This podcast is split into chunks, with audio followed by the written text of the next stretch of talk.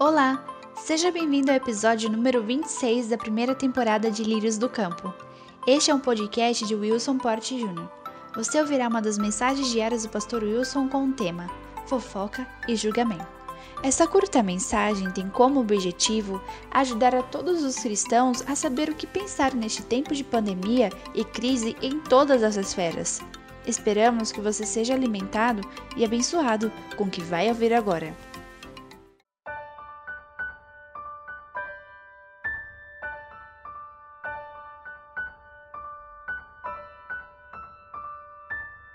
Nós nascemos com o coração inclinado para o julgamento.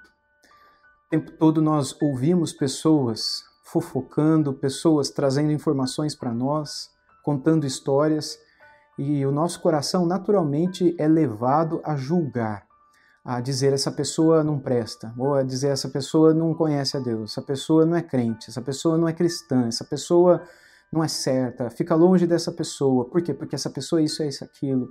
Nós temos um coração que naturalmente é inclinado para o julgamento.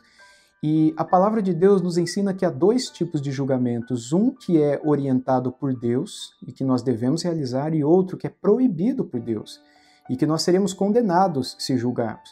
Logo, a gente tem que entender quando que é para julgar e quando não é para julgar. E é muito interessante que nas ocasiões em que Jesus esteve diante de pessoas que cometeram pecados ou que estavam para cometer pecados ou que supostamente estavam pecando, uh, o fato é que Jesus muitas vezes demonstrou como nós deveríamos agir também diante de pessoas que foram pegas em alguma situação ou pessoas que foram trazidas até nós, o nome delas, o que elas fizeram, a reputação delas, e nós imediatamente já julgarmos ou É, aferirmos alguma conclusão a respeito do caráter daquela pessoa. Eu quero ler para vocês o texto de João, capítulo oito, a partir do versículo dois, que diz assim: De madrugada, voltou novamente para o templo, e todo o povo se reuniu em volta dele, e Jesus assentado os ensinava. Então os escribas e fariseus trouxeram à presença dele uma mulher surpreendida em adultério, e fazendo-a ficar em pé no meio de todos, disseram a Jesus: Mestre, essa mulher foi surpreendida em flagrante adultério. Na lei de Moisés, na lei Moisés nos ordenou que tais mulheres sejam apedrejadas. E o Senhor, o que tem a dizer? Eles diziam isso tentando, para terem de que o acusar. Mas Jesus, inclinando-se, escrevia na terra com o dedo. Como eles insistiam na pergunta, Jesus se levantou e lhes disse: Quem de vocês estiver sem pecado, seja o primeiro a atirar uma pedra nela. E, inclinando-se novamente, continuou a escrever no chão. Mas eles, ouvindo essa resposta, foram saindo um por um, a começar pelos mais velhos até os últimos, ficando só Jesus e a mulher em pé diante dele. Levantando-se, levantando-se Jesus perguntou a ela: Mulher, onde estão eles? Ninguém condenou você? E ela respondeu: Ninguém, Senhor. Então Jesus disse: Também eu não a condeno. Vá e não peque mais. Esse texto é um texto muito conhecido, um texto muito debatido na história da igreja. E o fato é que a palavra de Deus nos ensina aqui que diante de uma pessoa trazida por fariseus e outros escribas, né, à presença de Jesus, é, Jesus ele não se é, espantou com a palavra dessas pessoas, por mais forte que essas palavras tivessem sido. Nós, ela foi pega em flagrante adultério. Bom, eles poderiam estabelecer ali um tribunal, poderiam chamar o sumo sacerdote, poderiam trazer o homem com quem ela estava adulterando, porque ninguém adultera sozinho, né? Eles poderiam estabelecer tudo aquilo que a lei prescreve que fosse estabelecido, mas eles, eles não fizeram nada do que a lei prescrevia. Eles queriam pegar Jesus em contradição. Eles queriam uh, ver qual seria a resposta de Jesus, porque diante daquilo que ele dissesse, então eles diriam alguma coisa a respeito do caráter e da vida de Jesus. Mas Jesus, ele age aqui com muita sabedoria, com muita cautela. Não que Jesus fosse a favor do adultério e não que Jesus fosse contra a lei de Moisés, que ele mesmo, sendo Deus, deu a Moisés. Mas o fato é que eles julgaram uma atitude no coração dela que eles mesmos praticavam. Nós não temos de fato o que acontecia com essa mulher, o que aconteceu com essa mulher, ou com quem ela foi apanhada. O fato é que eles trouxeram uma mulher. Se ela era uma prostituta, se ela foi qualquer mulher, a gente tem que entender que eles pegaram uma mulher de madrugada no meio de algum lugar e trouxeram essa mulher e ela estava sozinha, provavelmente uma prostituta, e aí Jesus simplesmente diz, quem de vocês não tem nenhum pecado, atire a primeira pedra. Em princípio, parecem palavras muito simples, mas as palavras de Jesus, quando ditas e naquele momento, foram palavras de Deus no coração daqueles homens. E ressoou na consciência deles, ficou um eco na consciência deles, a lembrança de quantos pecados eles já haviam cometido, quantos deles ali já não haviam traído, quantos de, deles ali não haviam praticado aquilo que Jesus havia ensinado no Sermão da Montanha, em Cafarnaum, na região de Cafarnaum, a respeito da cobiça do coração, e que outros no passado haviam condenado também. Ezequiel havia dito sobre isso, Moisés falou sobre isso, sobre a questão da cobiça do que é do outro. E de alguma maneira o Espírito Santo agiu na consciência daqueles homens, fazendo com que eles se lembrassem e chegassem à conclusão de que eles, eles não deveriam acusar aquela mulher. Eles estavam agindo de forma muito errada e equivocada. Eles não estavam agindo de acordo com a lei. Logo, se eles a condenassem, eles estariam quebrando a própria lei com a justificativa de que eles estavam cumprindo a lei, que eles estavam sendo santarrões. E pouco a pouco, diante da vergonha que eles passaram nas palavras de Jesus, eles foram saindo, um por um, começaram a ir embora. E aí Jesus olhou para aquela mulher que permaneceu ali de pé, ao invés de fugir, ao invés de correr, ao invés de ir embora, ela ficou ali olhando para ele, provavelmente chocada com as palavras dele, tocadas com as palavras dele, tocada. Jesus levantou e olhou para ela e disse, onde é que estão aqueles que estavam aqui te acusando? Ninguém ficou? Ela falou, não, Senhor, ninguém. E ele diz, eu também não vou te condenar, vai e não peques mais. Aqui a gente poderia é, pensar em uma série de coisas a respeito do que Jesus diz. Por que que ele disse o que disse? O que que ele viu no coração daquela mulher? Quais foram as motivações dele ter dito o que disse?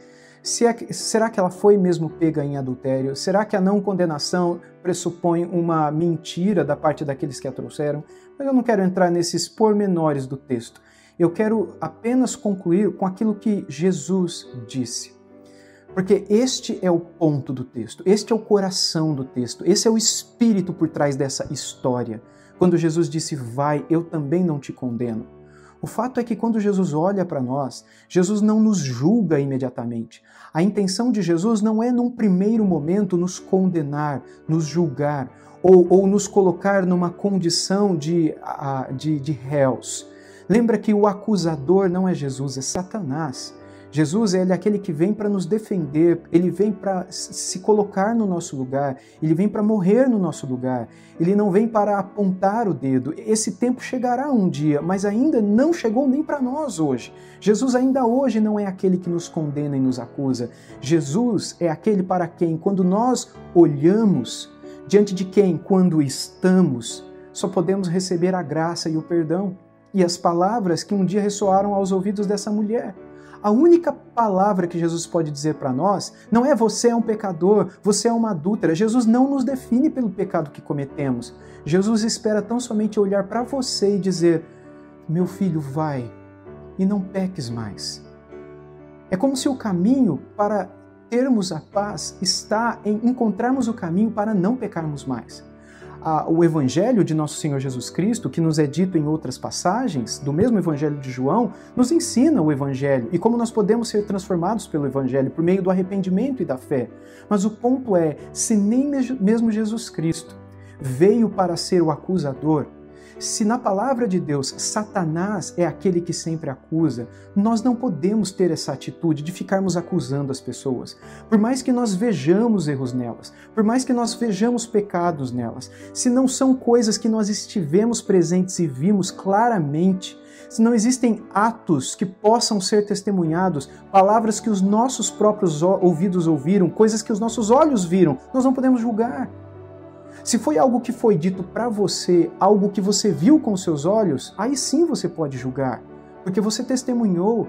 Mas quando você acha que, quando você julga o coração, a motivação, eu achei que aquelas palavras no Facebook que fulano colocou, o jeito que você escreveu para mim no WhatsApp, a maneira como você olhou para mim, o fato de você não ter me cumprimentado, todas essas coisas que levam o seu coração a julgar alguém, ou quando alguém chega para você e fala alguma coisa de uma pessoa, e você já passa a não gostar daquela pessoa. Você já tem dificuldade de cumprimentar aquela pessoa, você passa a olhá-la de outras formas. Por quê? Porque alguém te falou alguma coisa a respeito dela, palavra que você não sabe se é verdade. Jesus não fez isso, ele não condenou. Ele se levantou e disse, vai e não peques mais, com um olho cheio de graça e de misericórdia. Logo após isso, esta mulher se tornou uma discípula de Jesus. Eu creio que quando nós temos atitudes como de Cristo, nós também somos usados para fazermos mais discípulos de Jesus. Mas quando o nosso coração age como o coração de Satanás, o tempo todo acusando, o tempo todo julgando, nós não temos condições do que, do que é saber o que é o Evangelho e o que é, o que é transmitirmos graça às pessoas, o que é comunicarmos amor e misericórdia diante daqueles que pecam, o que é sermos agentes de transformação, ministros de reconciliação para aqueles que estão perdidos nesse mundo. Deus quer usar a tua vida, como Jesus Cristo foi usado para transformar a vida dessa mulher adúltera. Nós não estamos nesse mundo para acusarmos ninguém. Quem está nesse mundo para isso é Satanás e aqueles que são filhos do diabo. Aqueles que querem seguir Jesus não estão para acusar, mas para amar e apontar o caminho dos céus. Seja um filho de Deus, seja um discípulo de Jesus. Você foi abençoado com esta palavra? Então compartilhe, mande para os seus amigos e familiares. Conheça o canal do Pastor Wilson no YouTube. Lá você vai encontrar o vídeo desta mensagem, além de palestras, exposições bíblicas e muitas outras aulas como Depressão e Graça. Acesse youtube ponto com barra wilson porte ponto jr. Acesse também ao site wilson porte ponto org. Siga também nas redes sociais, todas estão como Wilson Porte Jr. Deus abençoe e guarde em graça você e sua família. Tenha um bom dia!